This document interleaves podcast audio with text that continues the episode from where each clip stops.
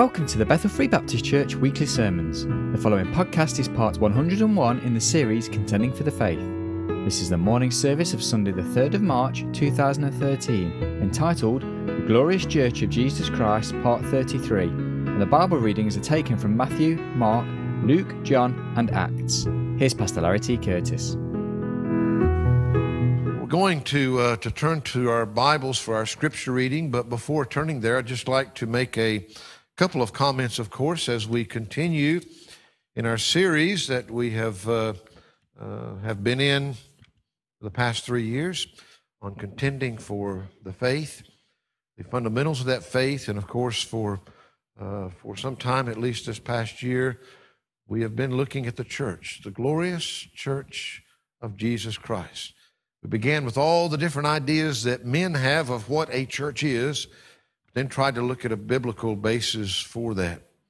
And of course, as we have looked through this study on the church, we uh, most recently turned our uh, attention to the operation of the New Testament church. What does a church do? Uh, what is the uh, uh, the purpose behind all of its of its actions? And we we looked for a few weeks during uh, through the ministry of worship, and we've been looking the past few weeks at the ministry of witness. Now, as we redirect our attention there this morning, I would remind you that we have seen, uh, first of all, in looking through the scriptures, that the ministry of witness is crucial. The church would not exist without it. Nobody would be saved from their sins without it.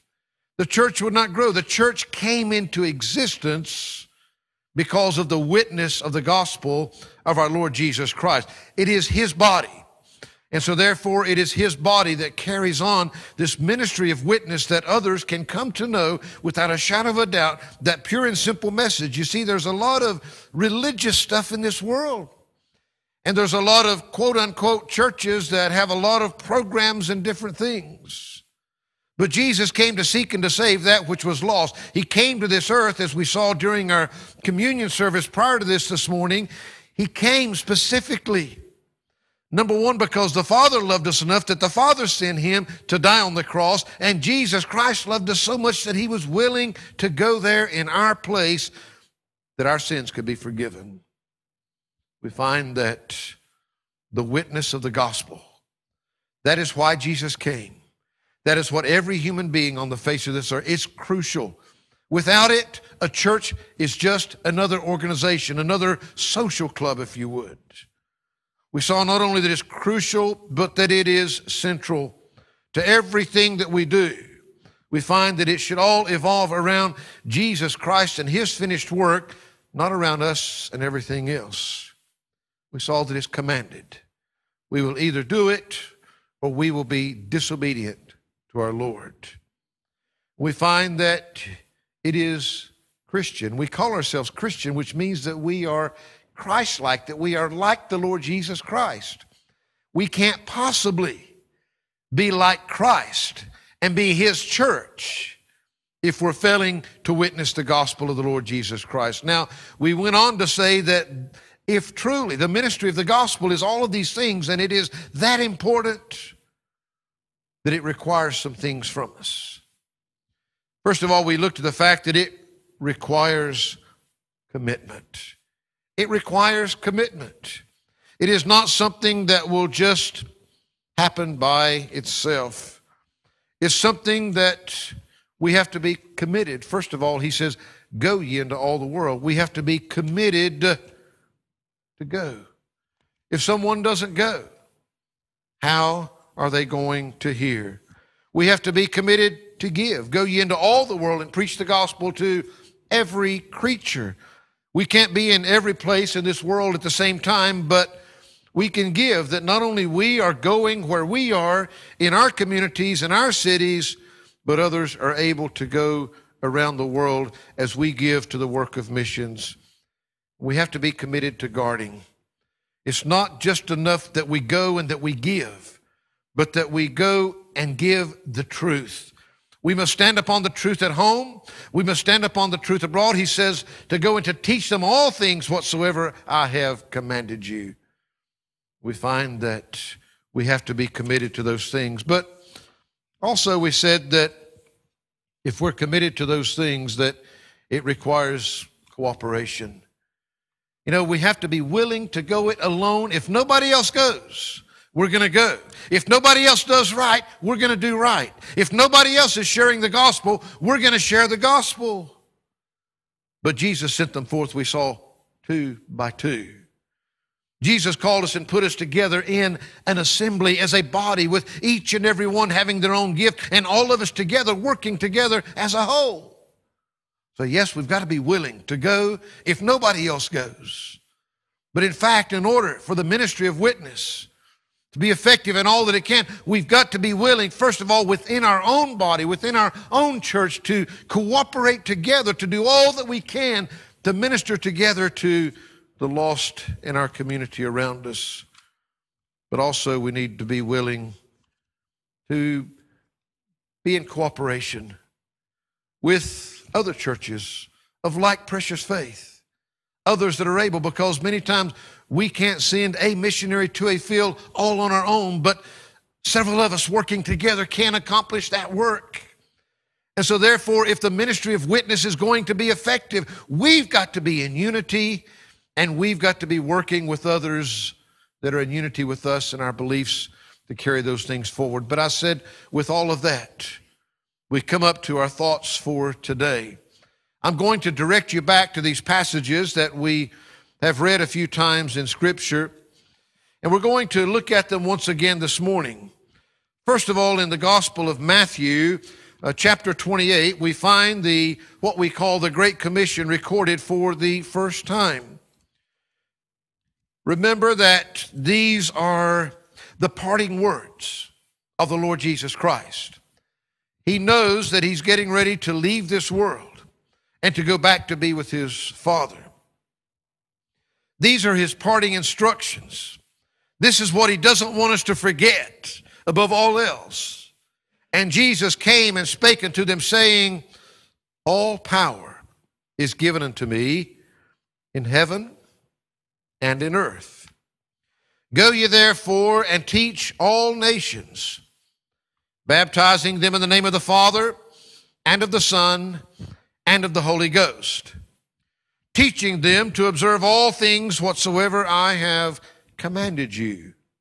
And lo, I am with you always, even unto the end of the world.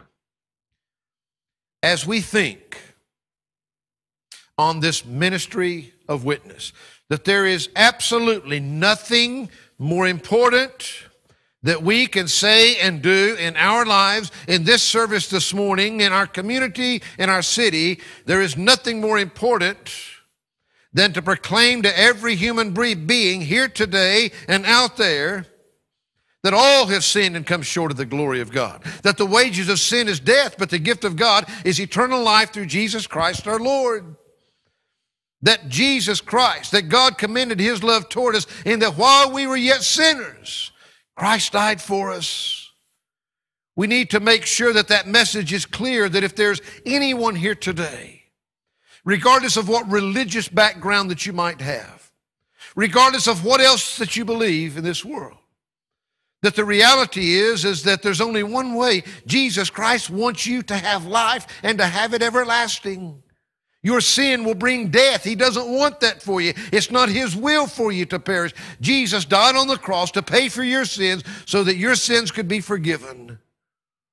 But you've got to be willing to admit your sinfulness. You've got to be willing to call upon the Lord.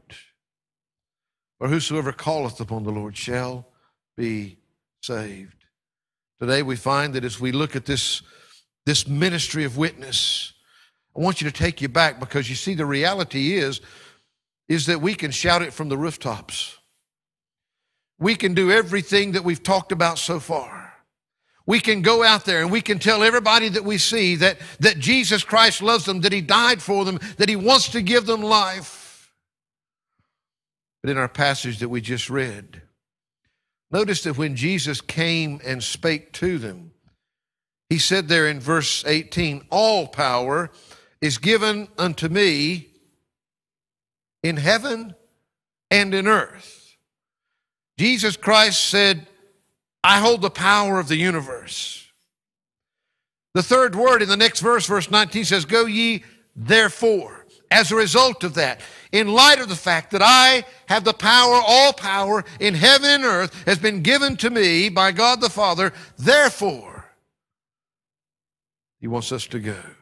Therefore, He wants us to teach. Therefore, he wants us to baptize in the name of the Father, the Son, and the Holy Ghost. Therefore, He wants us to teach them to observe all things, whatever He's commanded. And then He tells us down in verse 20, and lo, I am with you always, even unto the end of the world. When we keep that in mind, we turn to the next gospel in the Gospel of Mark. And in chapter 16, verses 15 to 18, it says, And He said unto them, Go ye into all the world and preach the gospel to every creature.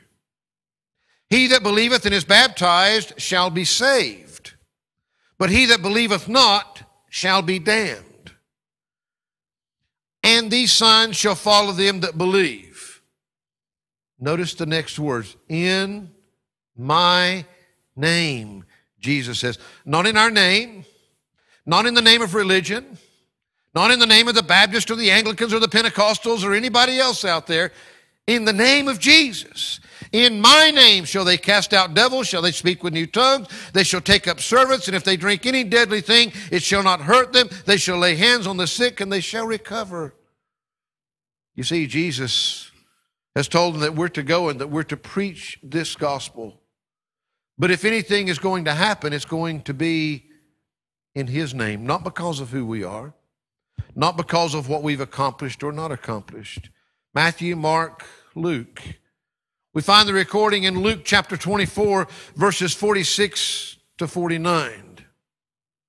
And said unto them, Thus it is written, and thus it behooved Christ to suffer and to rise from the dead the third day, and that repentance and remission of sins should be preached in his name among all nations, beginning at Jerusalem. He says, And ye are witnesses of these things, and behold, I send the promise of my Father upon you. But tarry ye in the city of Jerusalem until ye be endued with power from on high. Keep those things in mind. First of all, that He's the one that's sending them out, the one that holds the power, the one that will go with them. He's the one that says that it's going to be accomplished in His name. He says that again here the sin, that remission of sin should be preached in His name, that He would send the promise of the Father. John chapter 20, verses 21 and 22. Then said Jesus to them again, Peace be unto you. As my Father hath sent me, even so send I you. And when he had said this, he breathed on them and saith unto them, Receive ye the Holy Ghost. As the Father hath sent me, even so send I you. And the thing that he does is he sends them out. He says, Receive ye the Holy Ghost. Acts chapter 1, verses 4 to 8. He says, And being assembled together with them, commanded them that they should not depart from Jerusalem, but wait for the promise of the Father. Those words again that we saw back in Luke. They were to wait for the promise of the Father, which, saith he, ye have heard of me. For John truly baptized with water but ye shall be baptized with the Holy Ghost not many days hence. When they therefore were come together, they asked of him, saying, Lord, wilt thou at this time restore again the kingdom of Israel? And he said unto them, It is not for you to know the times or the seasons which the Father hath put in his own power. There's some things that are in God's power that we're just simply not to know. But, he says, though there's some things that are in God's control, that are in His power altogether, ye shall receive power, he says, after that the Holy Ghost has come upon you, and when you've received that power that the Holy Ghost has come upon you, ye shall be witnesses unto me, both in Jerusalem and in all Judea and in Samaria and unto the uttermost part of the earth. You see, it's clear. Every instance that we are given this commission, this command to go out and to carry the gospel to the lost world, we're commanded to be witnesses that the work will not be accomplished in our own strength, but in a power that is beyond our own. In every instance, nowhere are we told to do this of ourselves in our own programs, in our own power, in our own wisdom? You see, the simple truth is we can get on autopilot sometimes. And folks, this is dangerous. You can go to church every Sunday. You can hear the church. You can hear the, the message being preached. You can hear the, the truth being taught. You can have it being taught in the Bible study classes. You can do your home Bible study and you can do all these things. And yet, we could just feel like that we've got it under control. We know all the answers. We know all the truths. And if we're not careful, we'll just go out there operating in our own strength, in our own power, even with the best of intentions. The ministry of witness is vital. We have got to be willing to go. We've got to be willing to give. We've got to be willing to guard. And yes, that's going to require some things of us. It's going to require some commitment on our part. It's going to require some cooperation. But may I say to you that all of it is worthless without communion with God, without His power, without being with Him in His power, operating in His name. You see, in these verses we've just read, we go because Jesus has all the power. And He's the one that's sending us, and the one that holds the power of the universe promised to go with us as we go out with the gospel message. We go in His name. We go in His name alone. There is no religion, no denomination, no church of itself that can do anything for anyone's eternity except give them false hope. We find that there's only one message. Jesus said, I am the way, the truth, and the life. No man cometh to the Father but by me. Jesus said, Go. But he said, Go in my name. Because you see, in essence, it's not us. We are his representatives. In another place in the Bible, he calls us ambassadors. We are representatives of the Lord Jesus Christ. We're going under His authority. We're going with the backing of His resources as we go, as we preach and teach in His name, as His personal representative.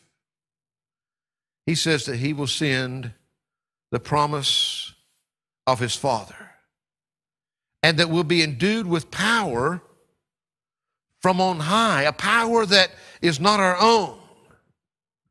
You see, if we were to go around this congregation this morning and we were to ask some very simple questions, the simple truth is, is that you didn't start following the Lord Jesus Christ because you believe some man, because that you believe some church, because that you got tied up with some religion. If you're a child of God this morning, you started calling him because there was a point in your life when, by his grace and his mercy, it was more than just some man telling you a story. There was something within you. You know, in the Bible, he talks about being pricked in the heart.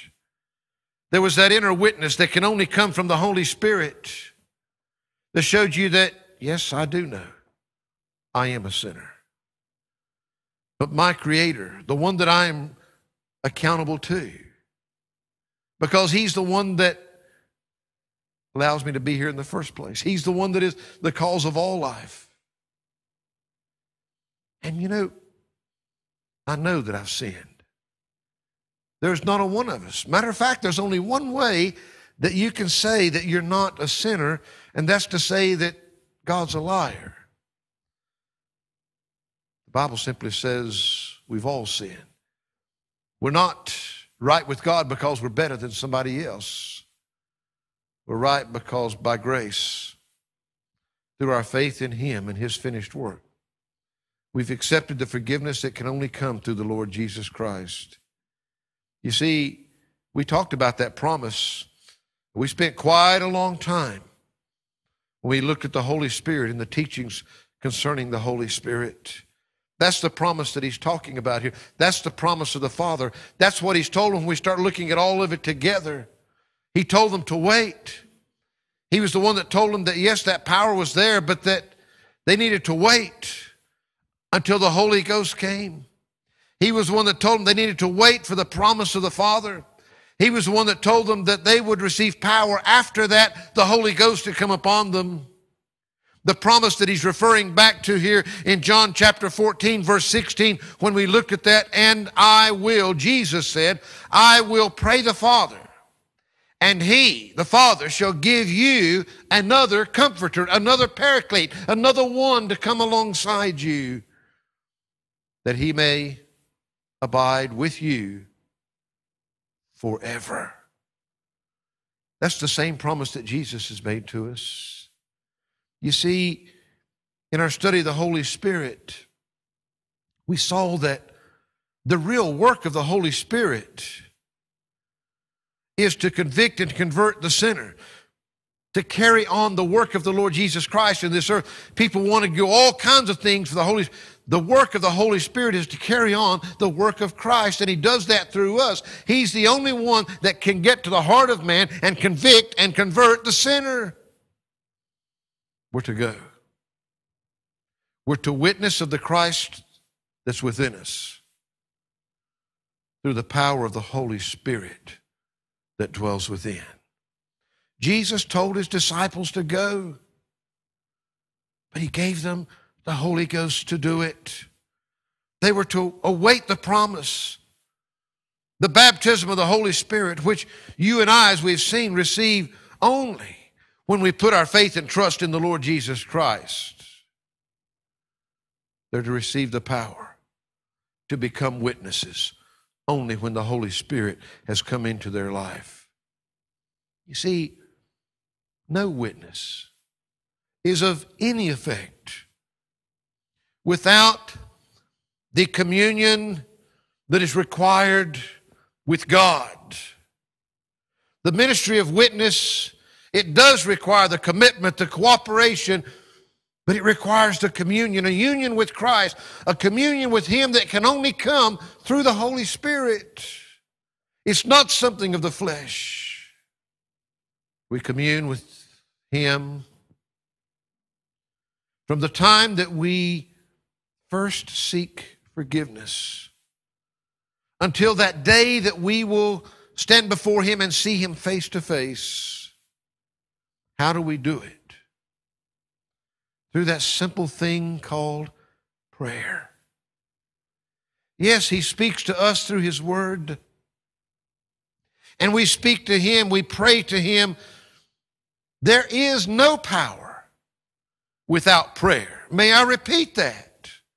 There is no power without prayer.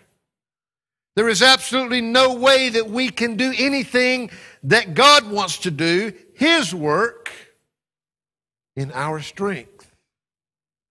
It requires Him. There has been no movement of God in the history of mankind that has ever happened without God's people being on their knees. That's what brings revival. We've already discussed the importance of prayer when we looked at the ministry of worship. We looked at the different ways and the different things and the different parts that prayer has in our time of worship together.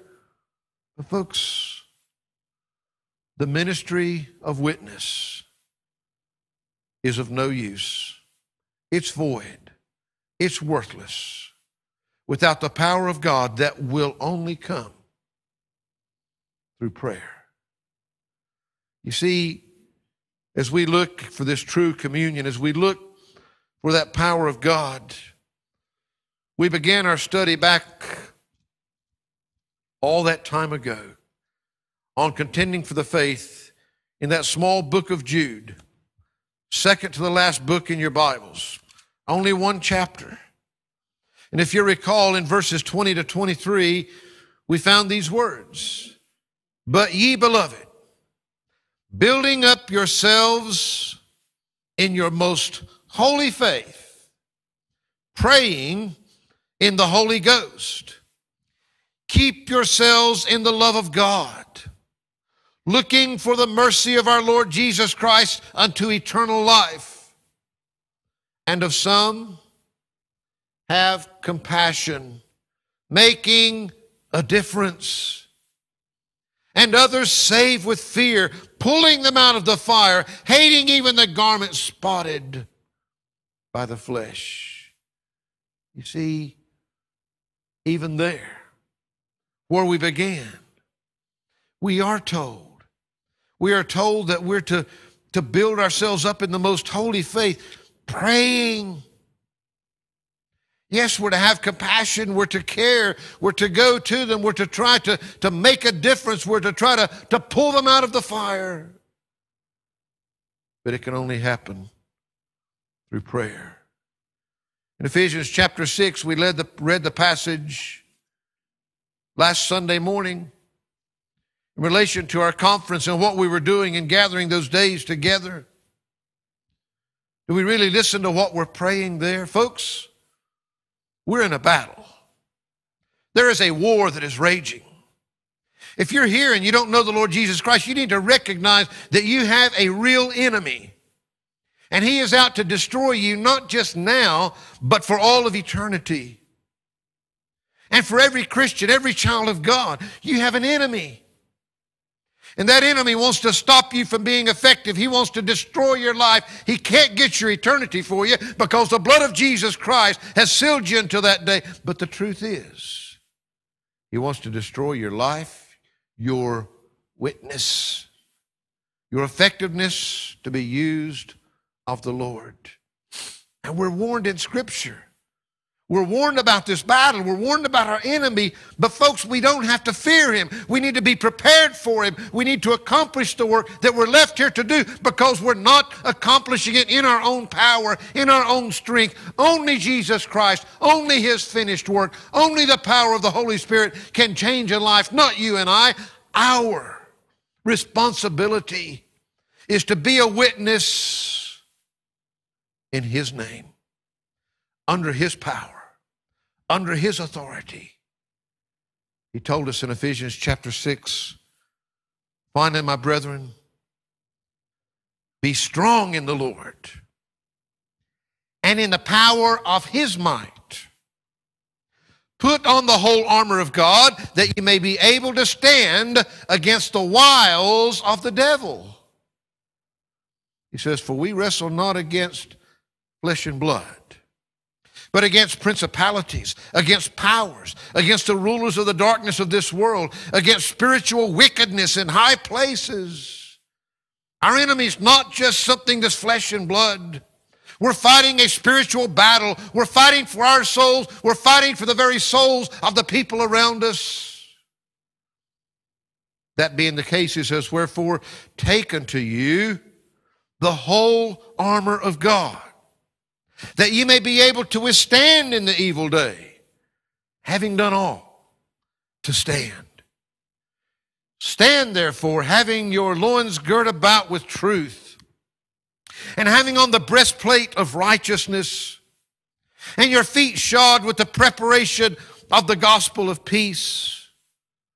Above all, taking the shield of faith, wherewith ye shall be able to quench all the fiery darts of the wicked take the helmet of salvation and the sword of the Spirit, which is the Word of God. Before we carry on, you know, man can come up with all kinds of mind blowing weapons. And man can come up with all kinds of different things to protect himself from other people's weapons. But man can come up with nothing You see, the bullets of man, the bombs of man, all of man's destructive power, the only thing that he can touch, the only thing that he can destroy is your flesh and blood. We have an enemy that we need to be armed against that man cannot protect us from. That man, with all of his intelligence and all of his abilities, he cannot protect us against that spiritual realm. The devil, his wiles, his tricks, the great destroyer. So, therefore, the armor that we need is not the armor that man can provide, but the armor that only the truth the righteousness that is ours in the Lord Jesus Christ, the gospel of the Lord Jesus Christ, faith, salvation, and the sword of the Spirit, which is the Word of God. You see, that's what will tear down those strongholds. That's what will destroy our enemy. But notice even here, when he said, taking that helmet of salvation, the sword of the Spirit, which is the Word of God, notice the next word in your Bible in verse 18 praying always with all prayer and supplication in the Spirit, Holy Spirit, and watching thereunto with all perseverance and supplication for all saints. He says, and for me, that utterance may be given unto me, that I may open my mouth boldly to make known the mystery of the gospel, for which I am an ambassador in bonds, that therein I may speak boldly as I ought to speak.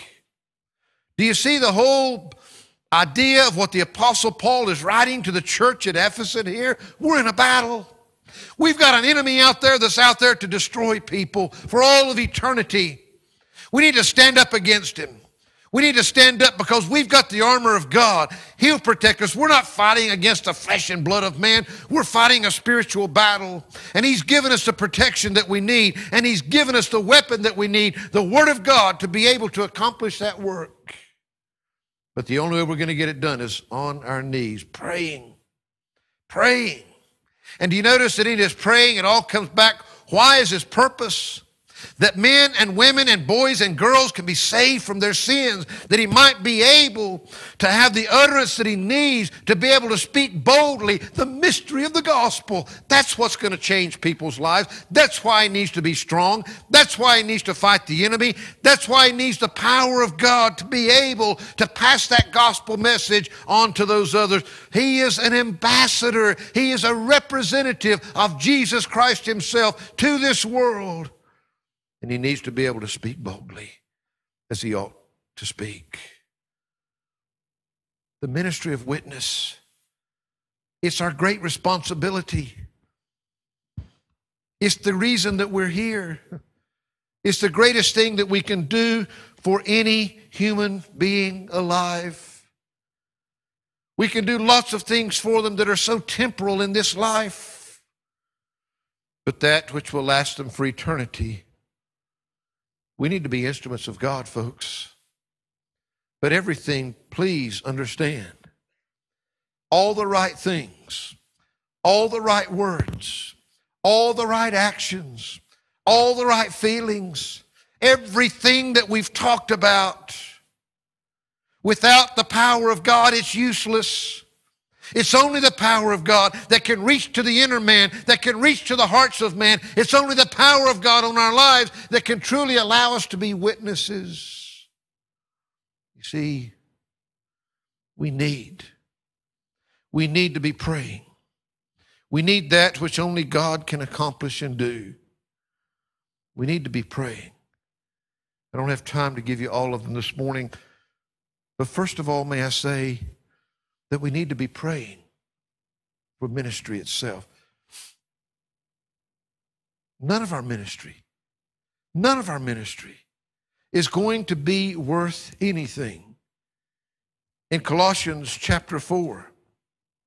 Now remember, this is the Apostle Paul. This is the man that we have more of the books of the New Testament for his writings than any other. I want to give you this in our closing thoughts this morning. He says in Colossians chapter 4, and he says there in verses 2 to 4, he says, continue in prayer, writing to the church. Continue in prayer and watch in the same with thanksgiving. Withal, also praying also for us that God would open unto us a door of utterance to speak the mystery of Christ, for which I am also in bonds, that I may make it manifest as I ought to speak. This is the Apostle Paul used to pen more of the New Testament than any other individual. He was the missionary that was sent out by the church. We find that here, even that great apostle in writing to the church says, I need your prayers. I need your prayers in order that I might be able, first of all, that even the doors would be open before me and that I would be able to speak, that I would be able to utter the mystery of Christ, that I might make it manifest as I ought to speak. He needed the prayers of this church in order to be effective. Peter says in 1 Peter chapter 4 verse 11 he says if any man speak let him speak as the oracles of God. You got any words to say? Any words that are going to make a difference? the only ones that really matter is what God says. If any man speak, let him speak as the oracles of God.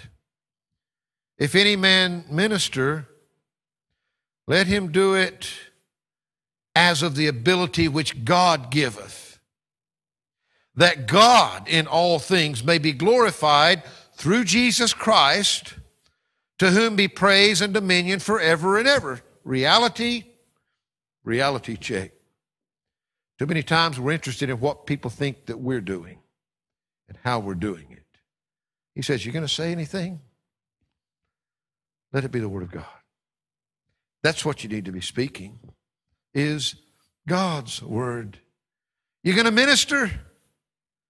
You need to be ministering in the ability which can only come from God, so that in the end, doesn't matter if anybody knows who you are or what you've done or anything about it. it, is so that He can be glorified through Jesus Christ, who deserves all the praise and all the dominion. Folks, if our ministry of witness is going to be effective at all, it's going to require communion with God on our knees, praying, praying for that ministry. We need to pray for guidance in ministry how and where God would have us to serve.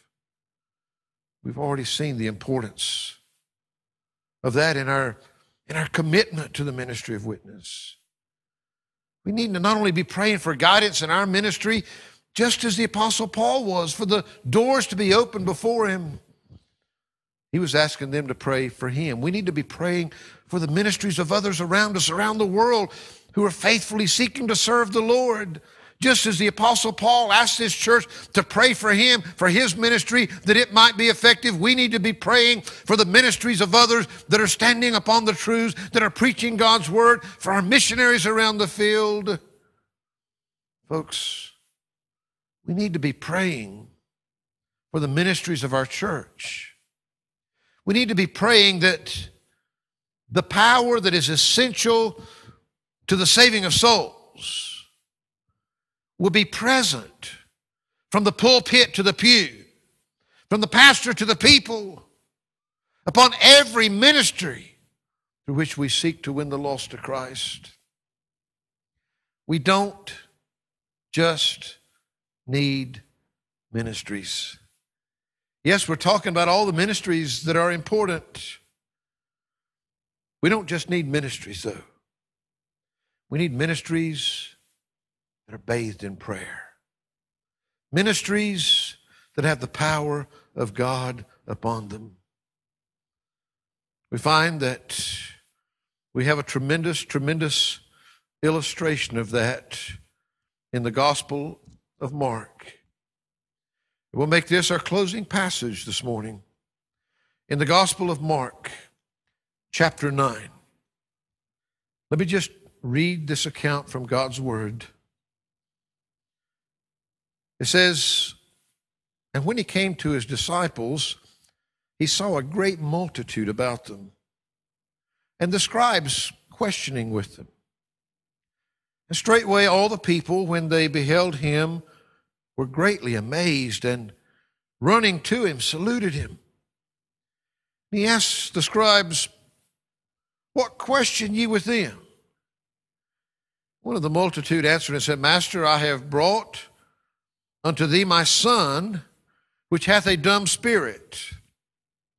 And wheresoever he taketh him, he teareth him, and he foameth, and he gnasheth with his teeth, and he pineth away. And I spake to thy disciples that they should cast him out, and they could not.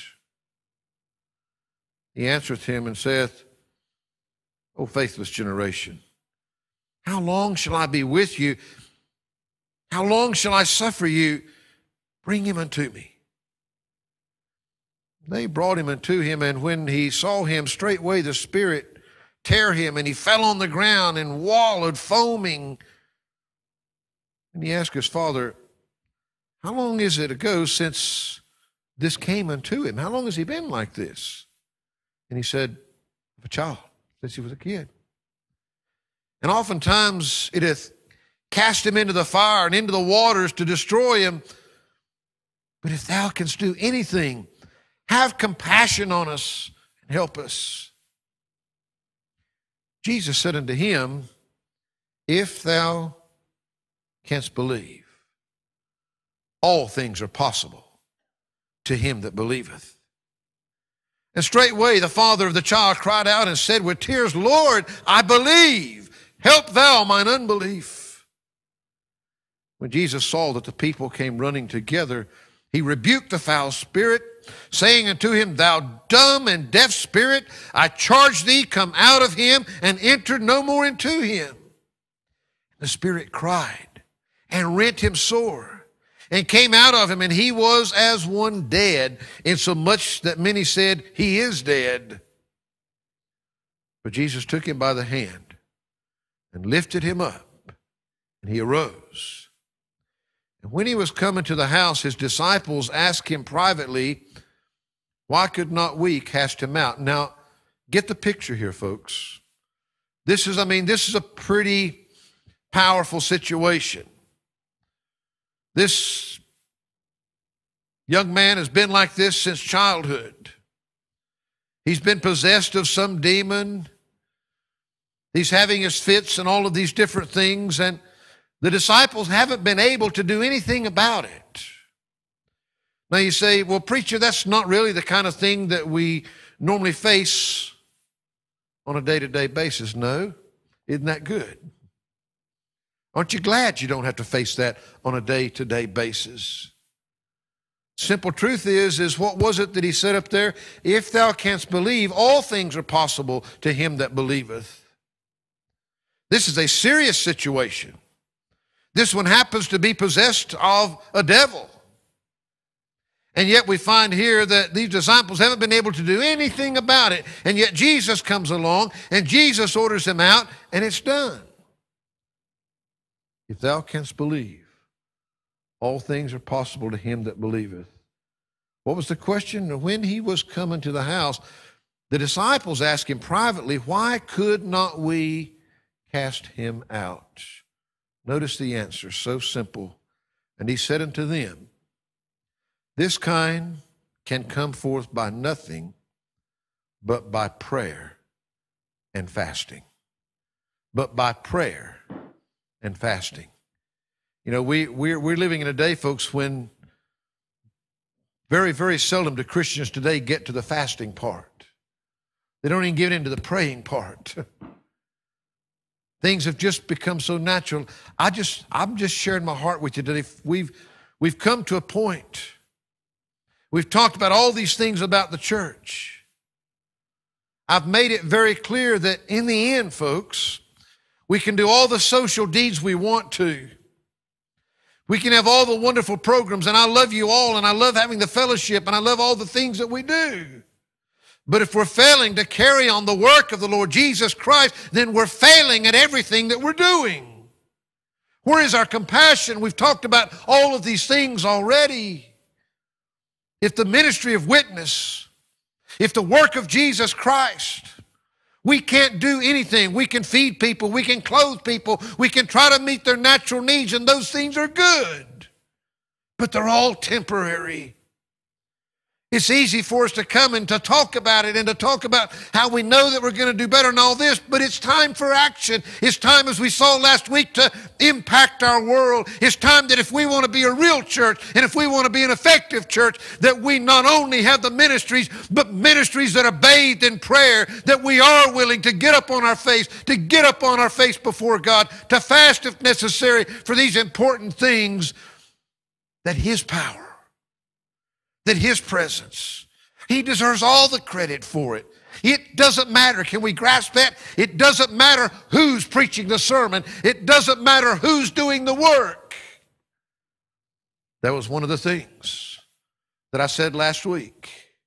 You know, with all of my great, great, great love for my dear friend, friend Brian Beaver, you know, God knew exactly what he was doing when at the last minute he was not able to be here.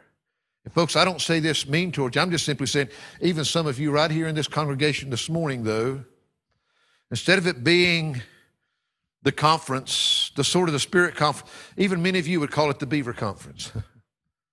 it's not about a man. Thank God for his love and all that God used him for all those years. But you see, even somebody that I love that dearly, if the work wasn't from God, nothing is to be accomplished. And you and I, we need to get off of autopilot. We need to recognize that it's more than just knowing the truths. You see, it's just like the gospel. You can be here this morning. You can know all about God. You can know all about what Jesus did. He said the devils know it and believe it so much that they tremble. But they're not saved. It has to be put into action. Nothing, nothing, nothing on the face of earth is more important this morning than knowing that you know Jesus Christ is your Lord and Savior. And Christian, nothing, nothing, nothing, nothing, nothing in your life, nothing that will ever be in your life. You know, you know that the importance that I place upon so many things, but understand this there is nothing now and nothing will ever be in your life that is more important than the work of Jesus Christ taking place through your life. If there's one individual that is given life eternal, that is spared being destroyed by Satan.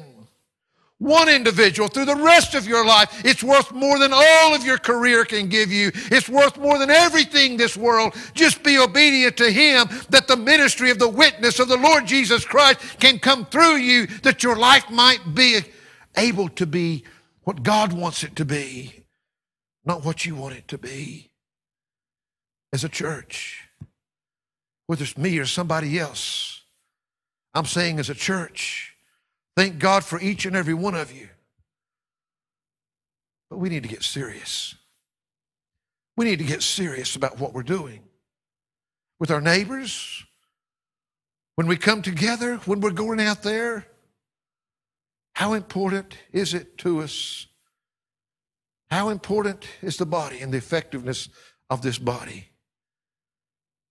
I mentioned a couple of weeks ago, you better realize churches closed down all over the place. Churches shut down all the time. And not because there's always a few in them that still love the Lord and don't want to see that happen. Don't think it can't happen. I ask you a question How effective would our church be if they were all just like you? I don't say that to be mean. We need to be honest. we need to get honest. We're playing games. We're playing, playing at things that are the most important things in all the world. I love you today. You know, simple truth is, is that, you know, Brother Steve, if, if it's somebody else, it's not that I want any credit.